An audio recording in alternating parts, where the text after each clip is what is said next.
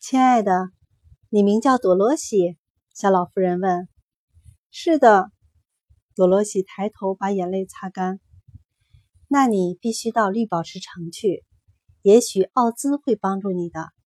他是一个伟大的男魔法师，他比我们所有人加在一起还要厉害。他就住在绿宝石城里。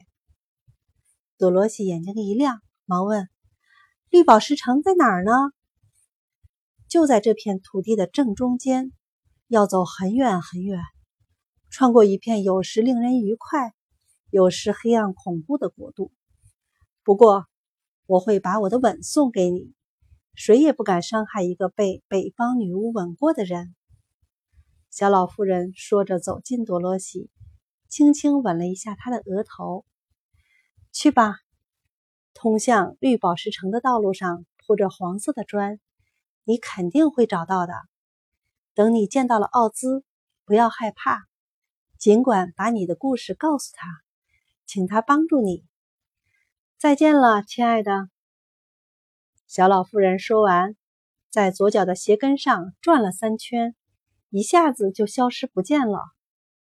跟老妇人一起的三个芒奇金人也离开了。多罗西回到房子里。带上几件干净的衣服和一篮子食物，就出发前往绿宝石城了。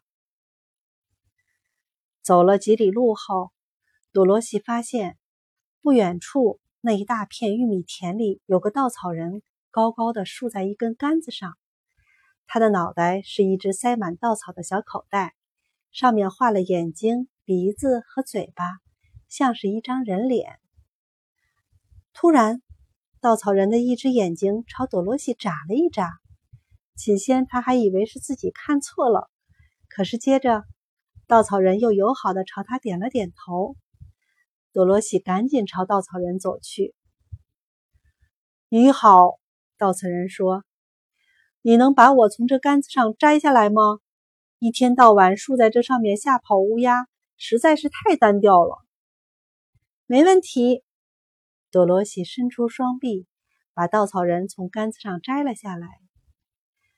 多罗西告诉稻草人，自己要去绿宝石城，请伟大的奥兹送他回堪萨斯。但稻草人根本不知道奥兹是谁。原来这是因为他脑袋里都是稻草，没有大脑。稻草人看起来悲伤极了。他问多罗西。如果我跟你一起去绿宝石城，奥兹会给我一些大脑吗？